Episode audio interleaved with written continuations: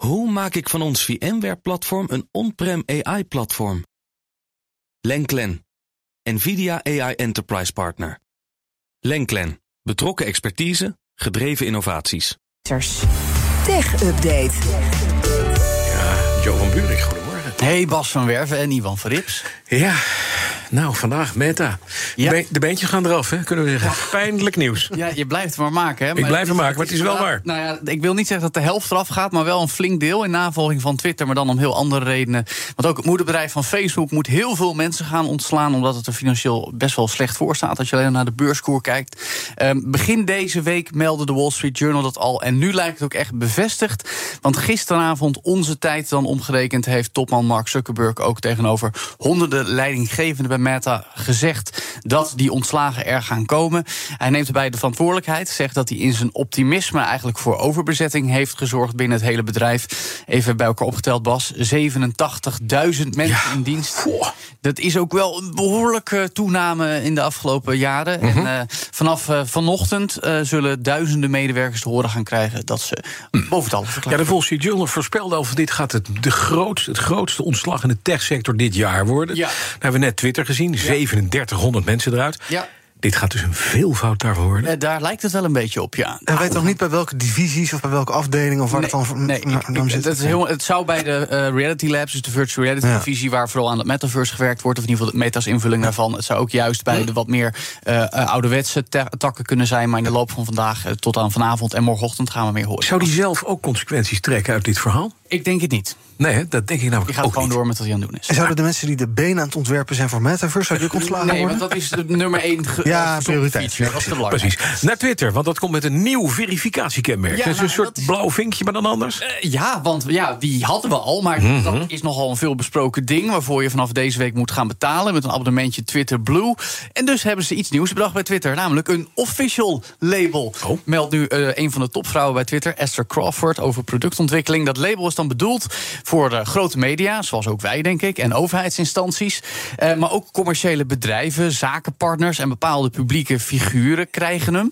Eh, het is trouwens niet zo dat het official label dan zomaar gaat naar alle accounts die nu een eh, vinkje hebben. Maar eh, het nieuwe label, dat official label, wordt niet te koop. Dat wordt wel benadrukt. En het is zowaar bedacht omdat beleidsmakers binnen Twitter, misschien ook wel tegen Elon Musk, durfden in te gaan. En zeiden van ja, zulke grote media en overheidsinstanties, die gaan helemaal niet even een betaald abonnementje Twitter Blue nemen om een vinkje te behouden. En het is toch best wel belangrijk dat er iets van een Label komt. kenmerk is. Dus Precies. dit is een label voor mensen die niet willen betalen voor een label. Ja, dat Wel, is precies. misschien al eentje hebben die het echt verdienen, zal ik maar En zeggen. dus wordt het, het blauwe label is hiermee meteen gewoon een, geërodeerd tot een niks aan de hand. Eigenlijk wel. Maar goed, je kan het nu al zien op Twitter, het officiële Twitter-account Mhm. eh, van Twitter dus. Eh, wie wel gaat betalen voor hetzelfde Twitter Blue en het vinkje wordt nog steeds niet echt geverifieerd. En dat is nog wel wat zorgwekkend, want tot op heden moest je dat wel allemaal doorlopen. Ik heb dat ook ooit gedaan.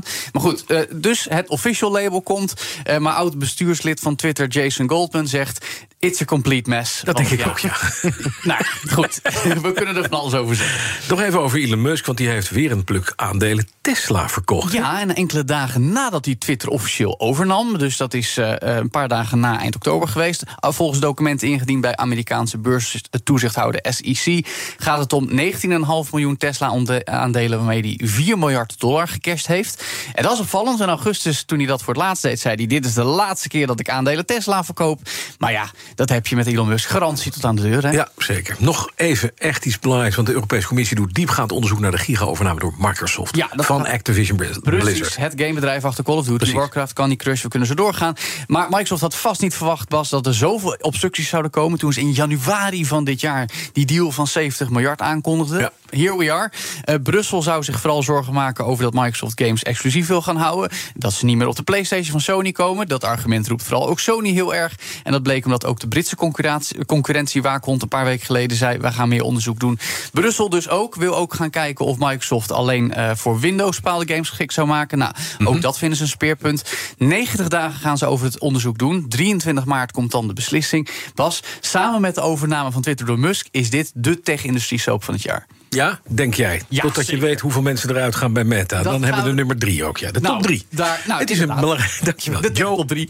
Joe van Buurik. En we zijn natuurlijk uit, uiteraard helemaal bezig en, eh, en, en, en druk bovenop de midterm elections. Zagen net voorbij komen dat de baas van de Republikeinse Partij, Kevin McCarthy, eh, straks ook een toespraak gaat houden voor zijn partij. Nou, dan gaan we zien wat daaruit komt. We volgen het hele proces met Koen Peters, Amerikanist. Zit hier in de studio. Koen blijft lekker bij ons. We gaan na de reclame en alle andere zaken gaan we gewoon lekker verder Bernard er ook weer bij. Bernard erbij. Dus eh, nou, dat wordt weer groot feest. Alles over de midterm. Over de midterms. De BNR Tech Update wordt mede mogelijk gemaakt door Lenklen. Lenklen. Betrokken expertise, gedreven resultaat. Hoe maak ik van ons VMware-platform een on-prem AI-platform? Lenklen. NVIDIA AI Enterprise Partner.